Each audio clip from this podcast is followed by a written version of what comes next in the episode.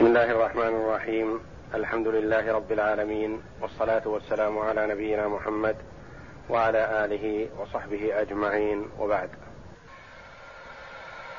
أعوذ بالله من الشيطان الرجيم. وكذلك آثرنا عليهم ليعلموا أن وعد الله حق.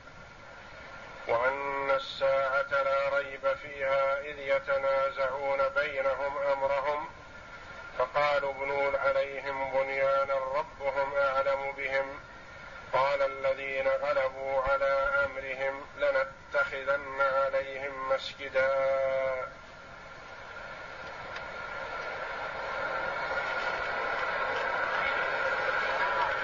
في هذه الآية مع ما قبلها من الآيات وما بعدها. في سياق قصة أصحاب الكهف. يقول الله جل وعلا وكما بعثناهم أعثرنا عليهم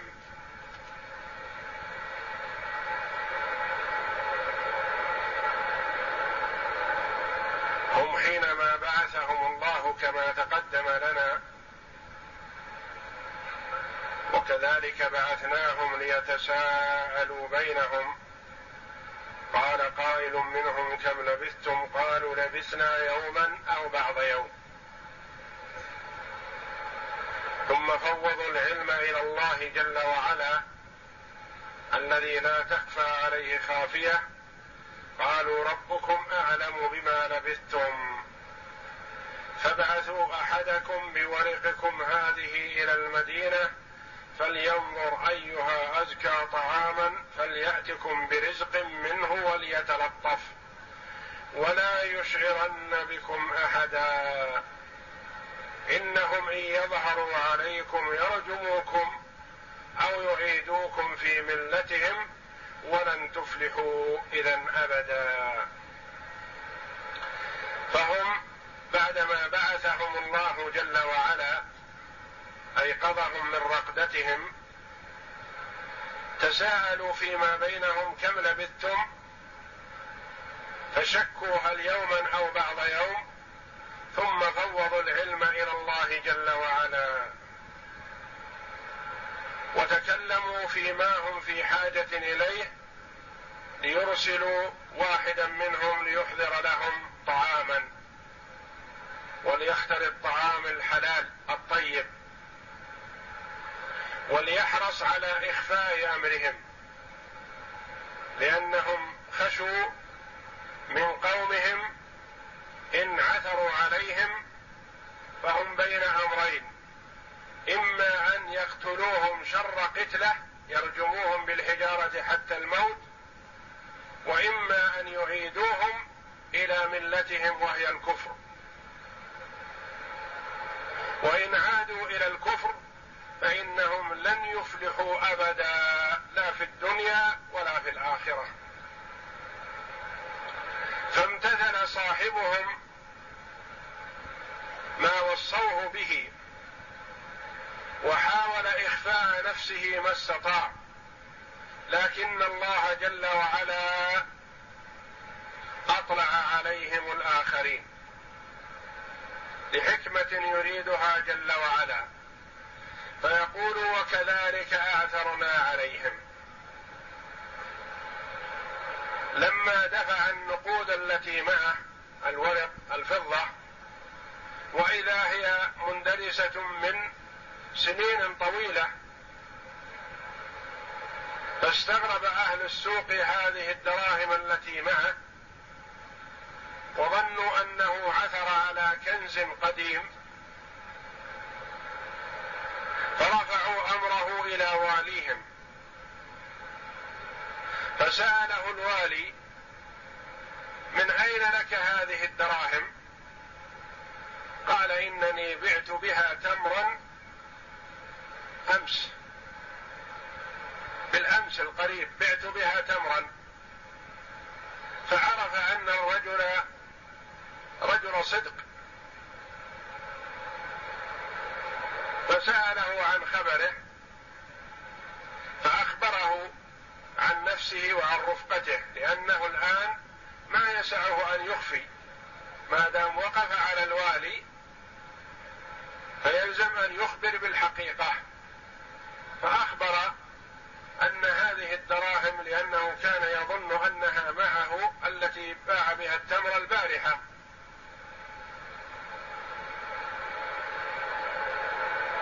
فذهب معه الوالي ومن معه إلى صحبه في الكهف. وهذا معنى قوله جل وعلا وكذلك آثرنا عليهم. اطلع عليهم أهل القرية وعلموا بهم. ليعلموا ليعلم أهل القرية أن وعد الله حق بالبعث. بعد الموت. وأن الساعة لا ريب فيها لأنه ذكر بعض المفسرين أن الله جل وعلا أحياهم بعد هذه الرقده الطويلة ليستدل الناس بذلك على البعث وعلى قيام الساعة. وذلك أن الناس اختلفوا هل تعاد الأرواح فقط؟ أم تعاد الأرواح بالأجسام؟ فأخبرهم الله جل وعلا بذلك بأن الإعادة للأرواح والأجسام معا وأن النعيم للروح والجسد كما أن العذاب للروح والجسد.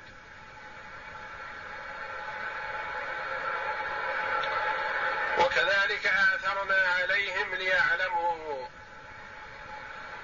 ليعلم الناس أن وعد الله بقيام الساعة.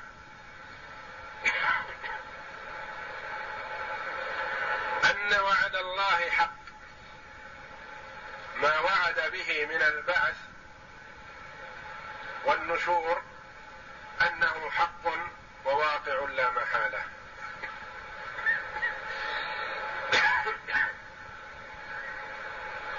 وأن الساعة آتية وأن الساعة لا ريب فيها.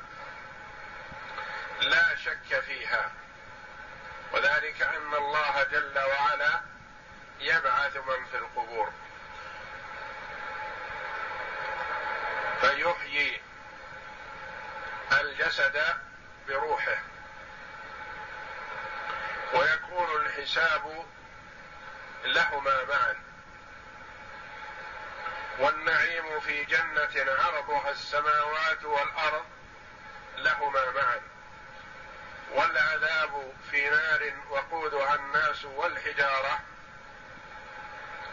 عليها ملائكة غلاظ شداد لا يعصون الله ما أمرهم ويفعلون ما يؤمرون لهما معا للروح والجسد.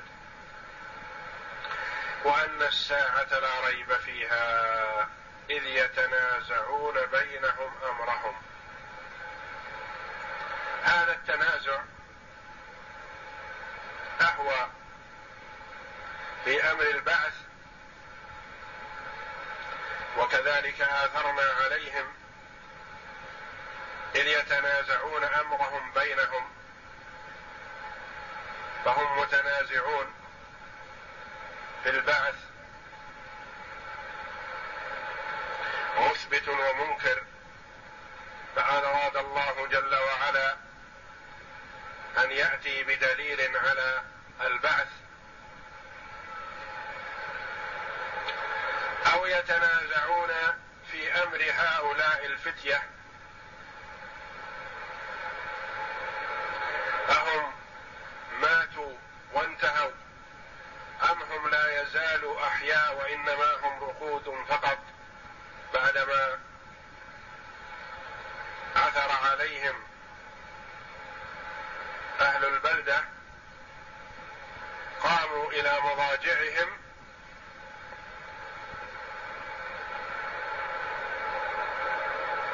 وماتوا أو نا كنومتهم السابقة.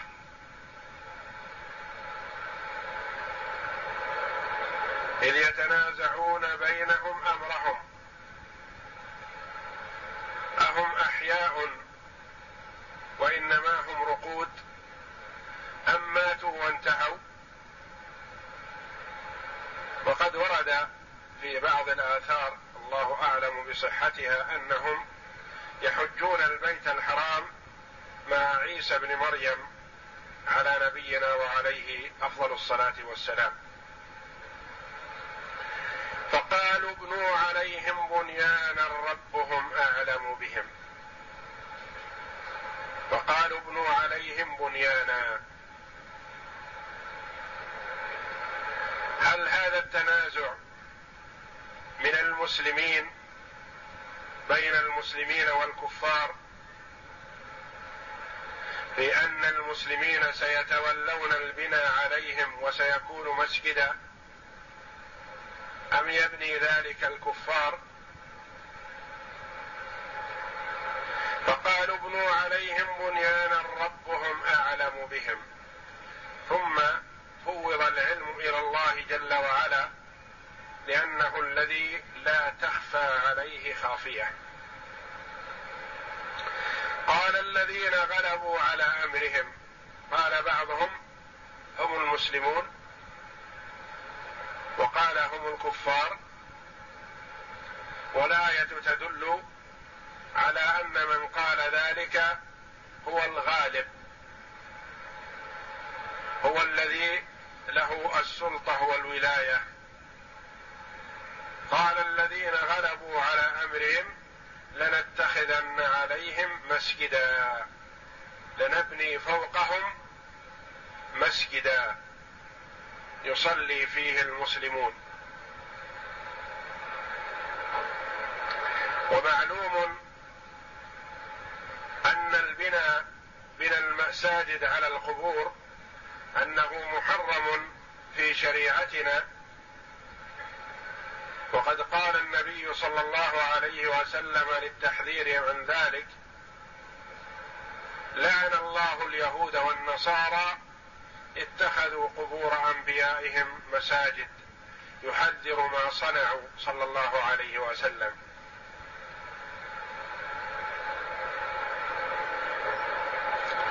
والآية لا تدل على تحسين فعلهم ولا على تقبيحه وإنما تدل على أن الذي لهم الغلبة هم الذين قالوا ذلك والله أعلم. وقد وقع كثير من المسلمين فيما نهى عنه النبي صلى الله عليه وسلم وحذر عنه وأخبر بلعن الله جل وعلا لليهود والنصارى لما فعلوا ومع الأسف الشديد وقع كثير من المسلمين في ذلك فبنوا المساجد على القبور. واقعين فيما نهى عنه النبي صلى الله عليه وسلم وهو عليه الصلاة والسلام نهى عن ذلك وحذر منه وهو في حال السياق. في حالة النزع وهو يعاني سكرات الموت صلى الله عليه وسلم. وهو يوعك عليه الصلاة, عليه الصلاة والسلام وعكا شديدا. فكان عليه الصلاة والسلام كما روت عائشة كلما أفاق حذر من ذلك عليه الصلاة والسلام ووصى بالصلاة وما ملكت اليمين. وقال في هذا السياق وهو يعاني سكرات الموت لعن الله اليهود والنصارى اتخذوا قبور أنبيائهم وصالحيهم مساجد ليحذر أمته صلى الله عليه وسلم من فعل اليهود والنصارى.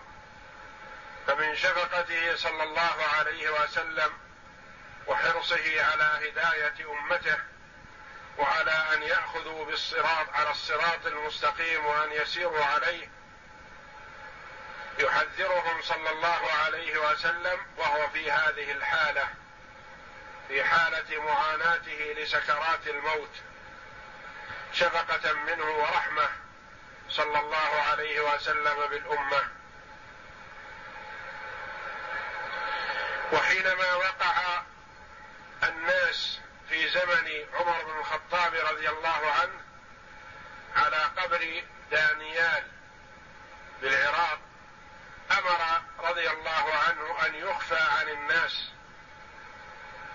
وأن يدفن في الليل عدة قبور حتى لا يستدل الناس على قبره ولا يعرفونه. كل هذا حرصا منه رضي الله عنه على أن لا يتردد الناس على هذا القبر أو يعظموه أو يتخذوه معبدا.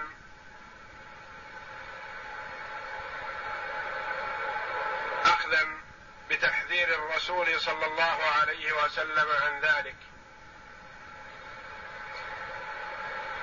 وهكذا كان سلف هذه الأمة حريصين كل الحرص على الأخذ بسنة رسول الله صلى الله عليه وسلم والتمسك بها والعض عليها بالنواجذ وحينما رأوا بعض الناس يترددون على الشجرة التي بايع النبي صلى الله عليه وسلم الصحابة تحتها بيعة الرضوان أمر بقطعها حتى لا يتخذها الناس مكانا للتبرك أو للعبادة حيث لم يكن ذلك من هدي الرسول صلى الله عليه وسلم. وقد نهانا صلى الله عليه وسلم أن نشد الرحال إلى أي بقعة من البقاع بقصد التعبد إلا إلى ثلاثة مساجد المسجد الحرام والمسجد النبوي والمسجد الأقصى. وما عداها فلا يجوز شد الرحال إليه ايا كان نوع هذا المسجد في الضخامه أو الكبر أو الأثرية أو القدم أو نحو ذلك. فهو كسائر المساجد. وإنما المساجد المفضلة هي المساجد الثلاثة فقط. يقول الله جل وعلا سيقولون ثلاثة رابعهم كلبهم ويقولون خمسة سادسهم كلبهم رجما بالغيب. ويقولون سبعة وثامنهم كلبهم قل ربي أعلم بعدتهم ما يعلمهم إلا قليل. فلا تمار فيهم إلا مراء ظاهرا ولا تستفت من فيهم منهم أحدا. يقول الله جل وعلا سيقولون ثلاثة رابعهم كلبهم. اختلفوا في عدد أصحاب الكهف. فقال قوم هم ثلاثة رابعهم كلبهم. وقال قوم هم خمسة سادسهم كلبهم. يقول الله جل وعلا رجما بالغيب. أي هذا كلام لا صحة له. كلام رجم الرجم القذف والرمي. بالغيب يعني ما غاب عن المرء. فكأنه يرمي على غير هدى. فمن يرمي على غير هدى هل يصيب الهدف؟ لا. ولربما لو أصاب الهدف فإنه بغير قصد. فأخبر جل وعلا أن هذه الأقوال الثلاثة أن هذا أن هذين القولين رجما بالغيب يعني كلام لا يستند إلى دليل لا صحة له.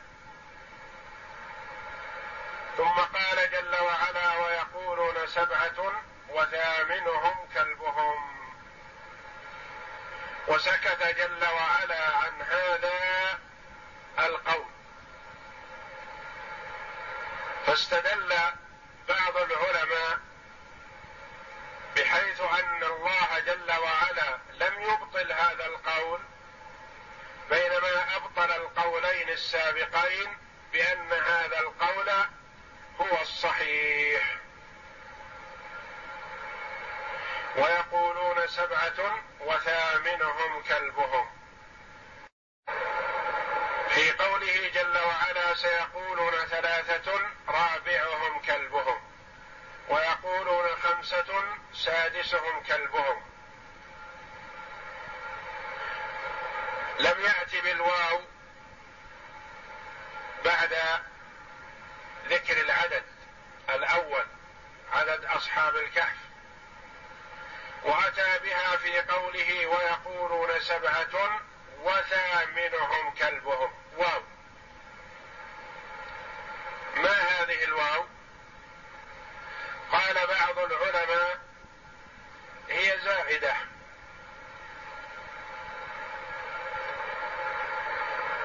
أي أنها لم يؤت بها لغرض التوكيد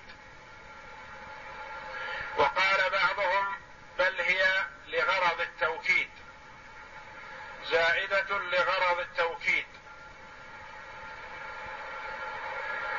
لتأكيد لصوق الصفة بالموصوف.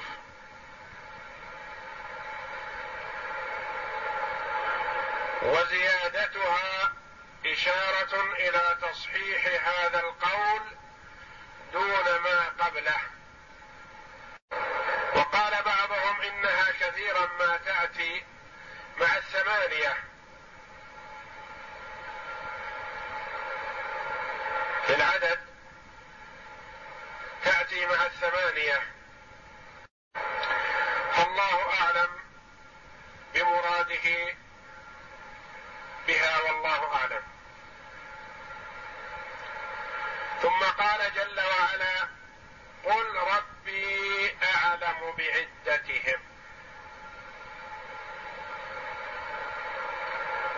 علم عددهم إلى الله جل وعلا. يقول ما يعلمهم إلا قليل. ما يعلمهم إلا قليل من الناس من أطلعه الله جل وعلا على ذلك.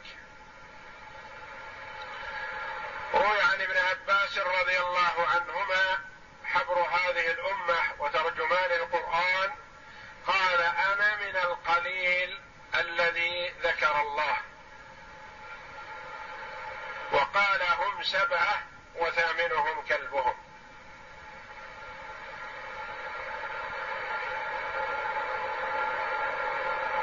وعلمهم علم عددهم لا يعلم إلا من طريق الرسول صلى الله عليه وسلم الذي أعلمه الله جل وعلا بعددهم. فابن عباس رضي الله عنه كأنه علم ذلك من الرسول صلى الله عليه وسلم. يقول أنا من القليل الذي يعلم عددهم. هم سبعة وثامنهم كلبهم.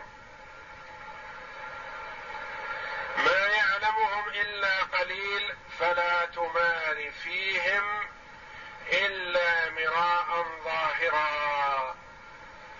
لا تجادل فيهم جدالا عميقا. ولا تكذب أهل الكتاب فيما يقولون عنهم. لأنهم ربما قالوا قولا صحيحا. والمراء الظاهر بأن ترد العلم إلى الله جل وعلا. تخبر بما علمت وما لم تعلمه تفوض علمه إلى عالمه وهو الله جل وعلا. فلو قال أصحاب أهل الكتاب مثلا إن أصحاب إن أصحاب الكهف كذا وكذا من الصفات فلا تقل كذبتم ولا تقل صدقتم وإنما قل الله أعلم.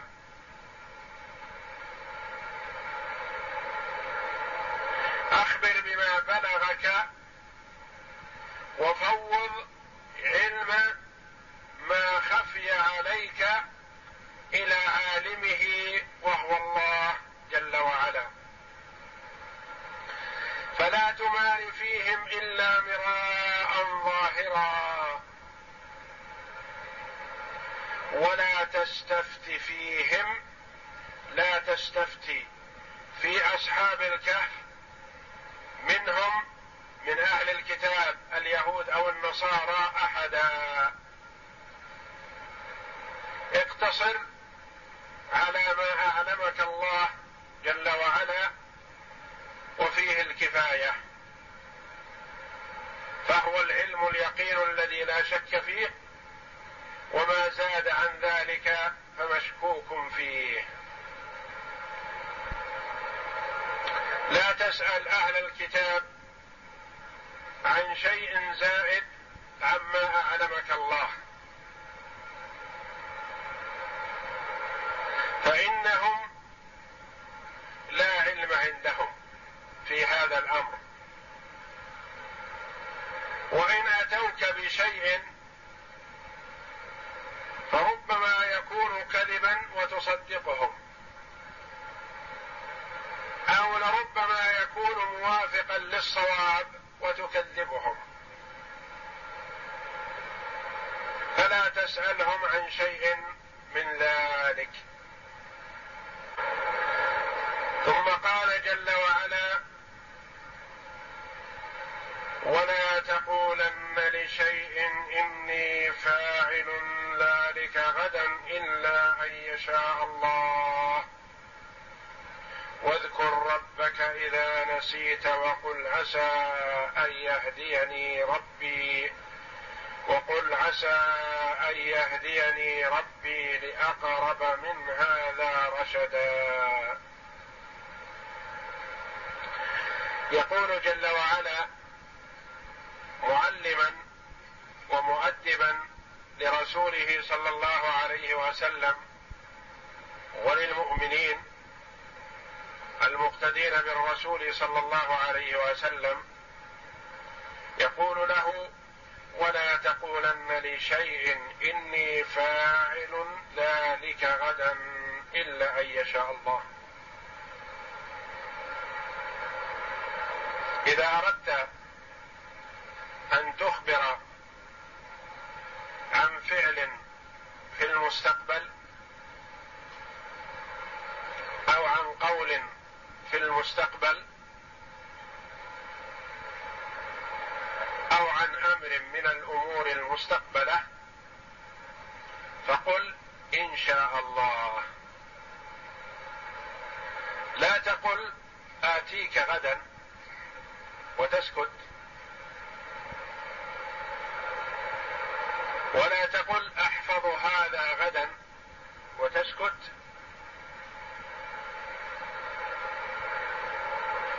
ولا تقل أعمل كذا غدا.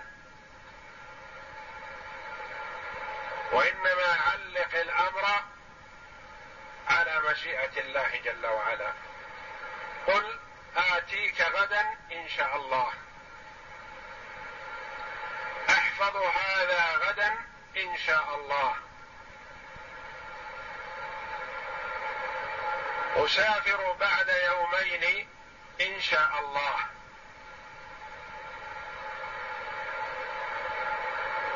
أعمل كذا بعد شهر إن شاء الله.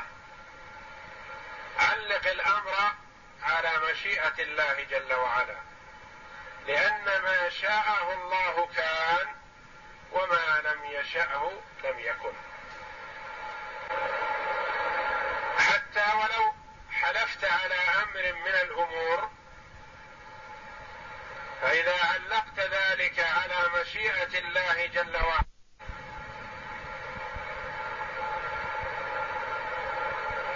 لو قلت مثلا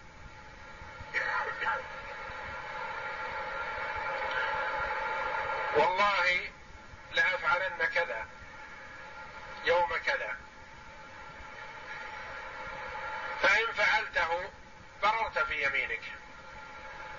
وإن لم تفعله وجبت عليك الكفارة. لو قلت والله لآتينك غدا ثم لم تأته وجب عليك كفارة لأنك حلفت أن تفعل شيئا ولم تفعل. وجبت عليك كفارة اليمين. لكن إذا قلت والله لآتينك غدا إن شاء الله. فإن أتيته فحسن. وإن لم تأته فلا شيء عليك ولا كفارة. لأنك علقت مجيئك على مشيئة الله ولم يشأ الله مجيئك فلم يحصل. ما جزمت بالمجيء وإنما علقته على مشيئة الله جل وعلا. وتبين لنا بعدم مجيئك أن الله جل وعلا لم يشأ ذلك ولو شاءه لجئت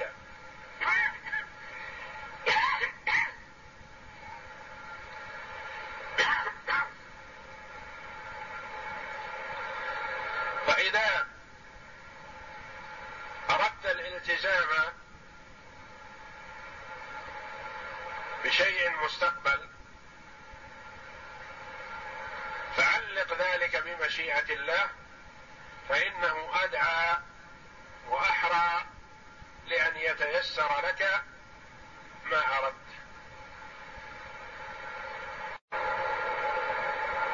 واذكر ربك إذا نسيت.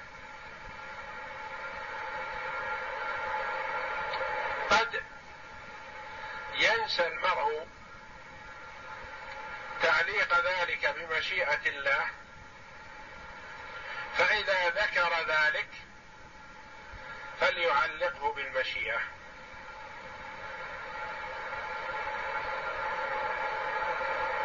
فإذا علق بالمشيئة بلا فصل فلم يحصل ما حلف عليه فلا حنث. وإن علق ذلك بعد الفصل الطويل فقد حنث في يمينه إذا لم يحصل ما حلف عليه لكنه أخذ بسنة رسول الله صلى الله عليه وسلم.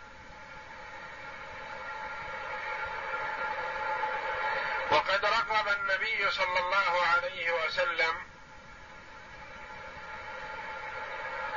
بتعليق ما يعد به الإنسان مستقبلا بالمشيئة. وأخبر عن سليمان عليه السلام قال قال سليمان بن داود عليهما السلام لأطوفن الليلة على سبعين امرأة وفي رواية على تسعين امرأة وفي رواية على مائة امرأة تلد كل امرأة منهن غلاما يقاتل في سبيل الله. فقيل له وفي رواية قال له الملك قل إن شاء الله فلم يقل. فطاف بهن فلم يلد منهن إلا امرأة واحدة نصف إنسان. ومن المعلوم أن نصف الإنسان لا يقاتل في سبيل الله. فقال رسول الله صلى الله عليه وسلم والذي نفسي بيده لو قال إن شاء الله لم يحنث. وكان دركا لحاجته. وفي رواية ولقاتلوا في سبيل الله فرسانا أجمعون. فسليمان عليه السلام حلف أن يأتي سبعين أو تسعين أو مائه امرأة في ليلته. لأنه كان له عدد من النسوة. منهن زوجات ومنهن إماء سراري. فطاف على قوله هو حلف أن تلد كل واحدة منهن غلاما يقاتل في سبيل الله. فطاف على قوله لكن لم يلد منهن إلا واحدة ولدت نصف غلام نصف إنسان. ويقول الرسول عليه الصلاة والسلام إنه قيل له قل إن شاء الله أو قال له الملك, قل إن شاء الله فلم يقل. كأنه يريد أن ما حلف عليه أنه سيتحقق لا محالة. فلم يرد الله جل وعلا تحقيقه وإذا نسي المرء أن يقول ذلك فيحسن أن يقوله ولو بعد فترة.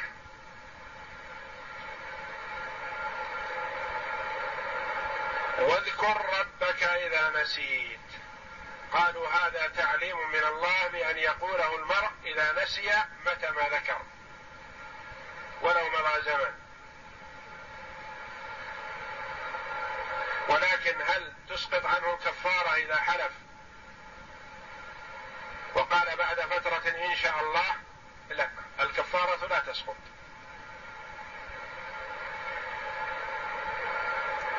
بل تسقط الكفارة عنه إذا حلف واقترن يمينه بقوله إن شاء الله. كما تقدم مثال ذلك فلو قال والله لآتينك غدا إن شاء الله ثم لم يأته فلا حنث ولا كفارة.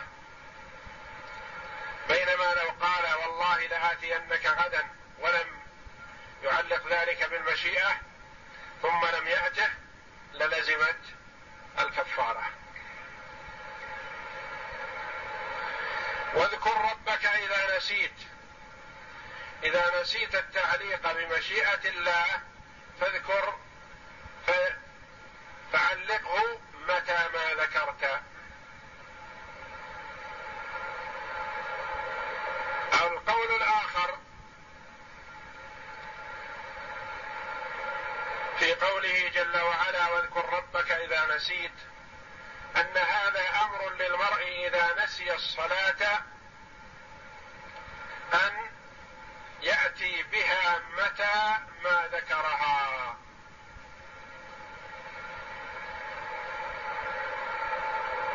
فالمراد بالذكر هنا الصلاة.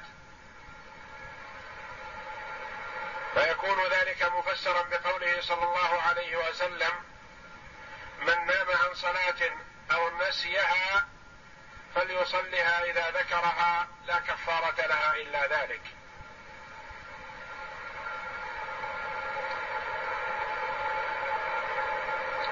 وقيل في معنى قوله جل وعلا واذكر ربك إذا نسيت. إذا نسيت أمرا من الأمور التي تعلمها فاذكر الله جل وعلا وستذكر ما نسيت بإذنه. قالوا لأن النسيان من الشيطان وأن ذكر الله يطرد الشيطان. فتتذكر ما نسيته. واذكر ربك إذا نسيت. وقل يا محمد عسى أن يهديني ربي لأقرب من هذا رشدا.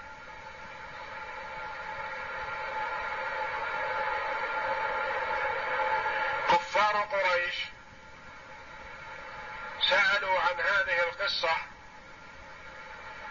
ليستدلوا بها على صدق الرسول صلى الله عليه وسلم. فقل لهم يا محمد عسى أن يوفقني الله للدلالة على نبوتي وصدقي فيما أقوله لكم لأقرب طريقا وأيسر وأسهل من هذه القصة التي سألتم عنها على سبيل التعنت.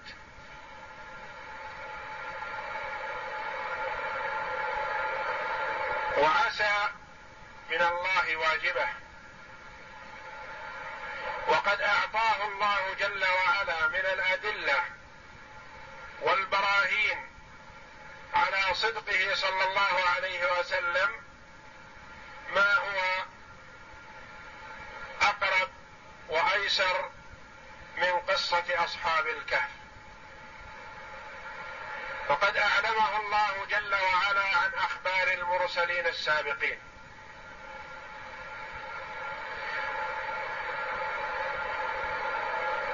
جرى من دعوتهم لأممهم. وهذه علامة على صدق النبي صلى الله عليه وسلم. وأخبره الله جل وعلا على ما حفظ به أولياءه في الزمن السابق.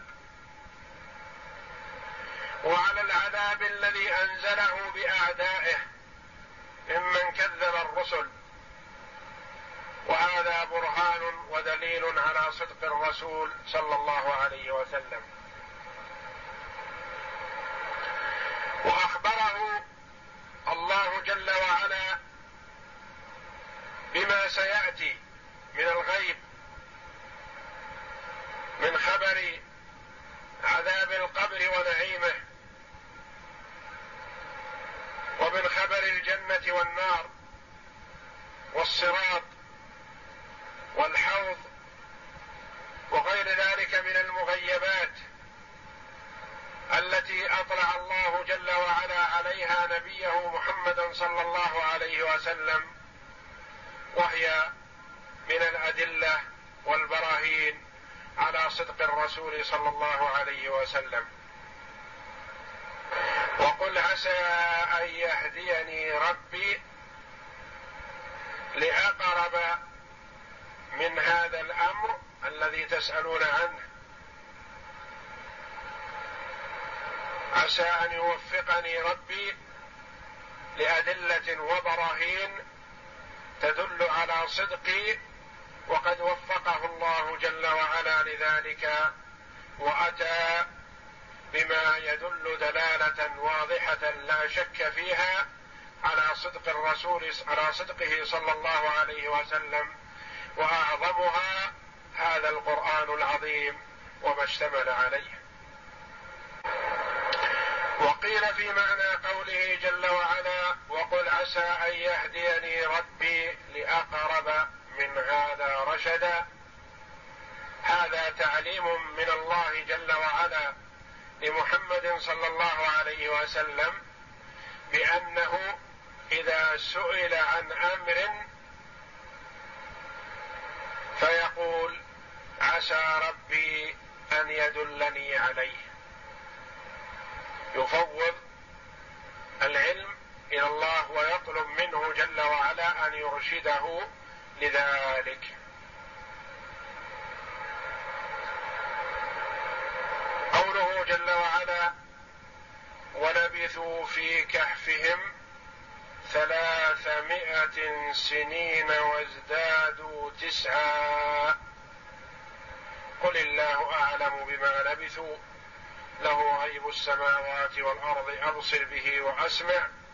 ما لهم من دونه من ولي ولا يشرك في حكمه أحدا. يخبر جل وعلا بأن أصحاب الكهف لبثوا في كهفهم ثلاثمائة سنين. وازدادوا تسعا ولبثوا في كهفهم ثلاثمائة.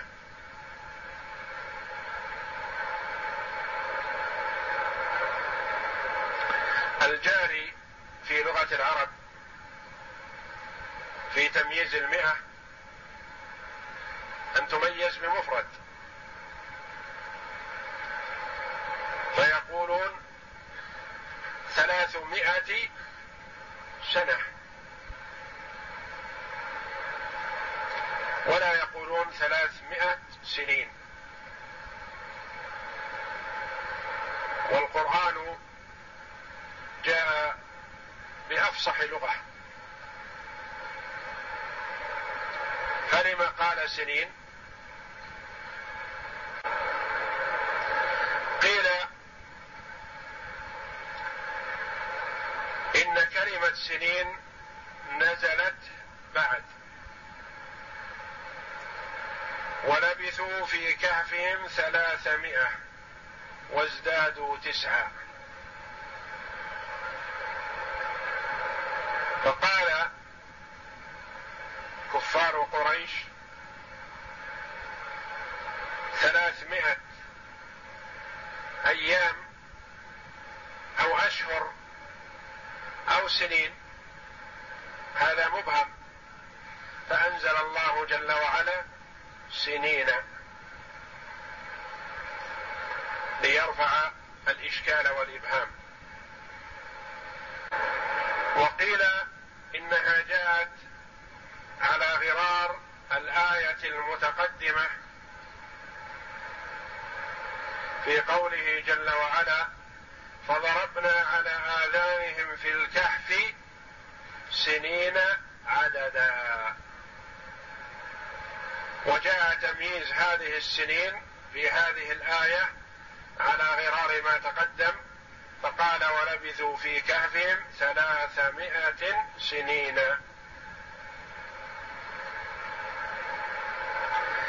وازدادوا تسعة. ورد أنهم مكثوا ثلاثمائة سنة بالسنوات الشمسية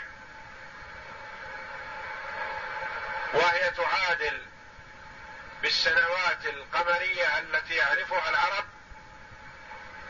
ثلاثمائة وتسع سنين لأن كل سنة شمسية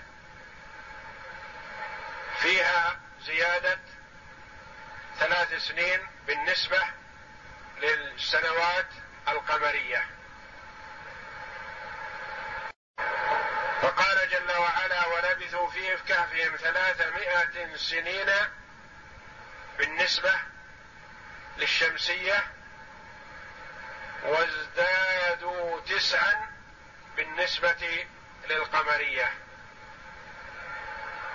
وذلك ليظهر صدق الرسول صلى الله عليه وسلم وعدم مخالفته لما ورد في الكتب السابقة. ولعله قد ورد في بعضها كما هو عند أهل الكتاب أنهم مكثوا ثلاثمائة سنين ثلاثمائة سنة. فأخبر الله جل وعلا أنهم مكثوا ثلاثمائة سنة في الأشهر الشمسية وتزيد تسع سنين بالأشهر القمرية التي يعرفها العرب لأن حساب العرب بالأشهر القمرية.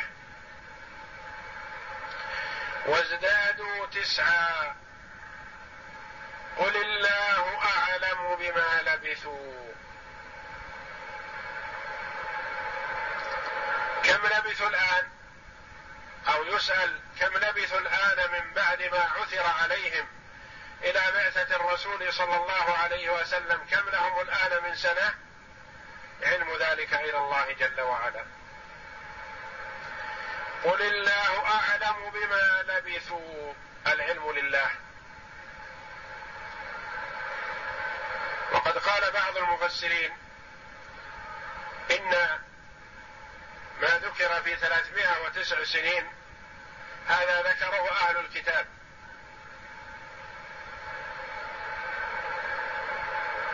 وليس هو ما لبثوا بل ما لبثوا الله أعلم به.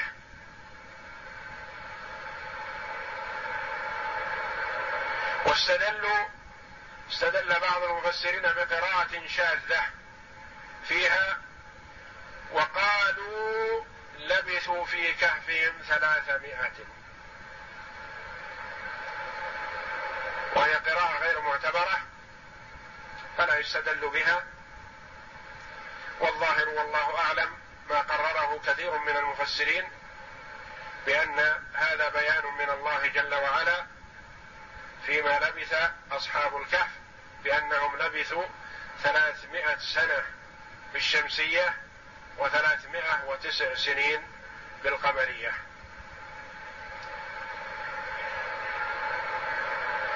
وفي قوله جل وعلا قل الله أعلم بما لبثوا. لمن سأل النبي صلى الله عليه وسلم بعد بعثته كم مضى على أهل الكهف؟ قال الله جل وعلا قل قل الله أعلم بما لبثوا. له غيب السماوات والأرض فهو الذي يعلم المغيبات وحده لا شريك له. له غيب السماوات والأرض أبصر به وأسمع. أبصر به أي بالله جل وعلا فهو بصير بأحوال عباده وأسمع به فهو سميع جل وعلا. لما يصدر من عباده فهو يرى ويسمع جل وعلا دبيب النملة السوداء على الصخرة الصماء في ظلمة الليل. لا تخفى عليه خافية من أحوال عباده. أبصر به وأسمع ما لهم ما لهم. الضمير يعود إلى إلى الناس كلهم. ما في السماوات والأرض. أو ما لهم أصحاب الكهف أو ما لهم للكفار.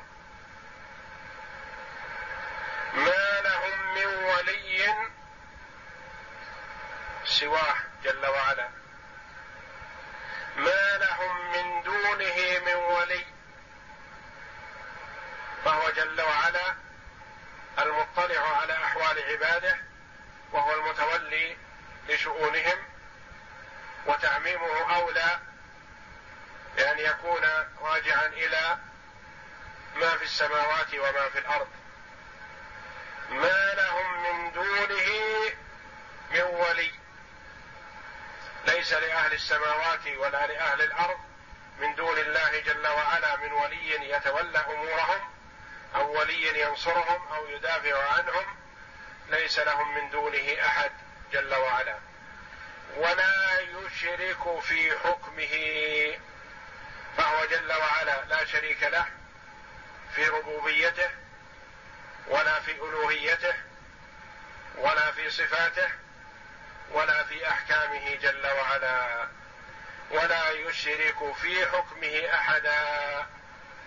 فهو جل وعلا المتفرد بالوحدانية في جميع الأمور جل وعلا فهو الواحد في الألوهية والواحد في الربوبية والواحد في صفات الكمال والواحد في الأمر والنهي والحكم. لا شريك له في ذلك. والله أعلم. وصلى الله وسلم وبارك على عبد ورسول نبينا محمد وعلى آله وصحبه أجمعين.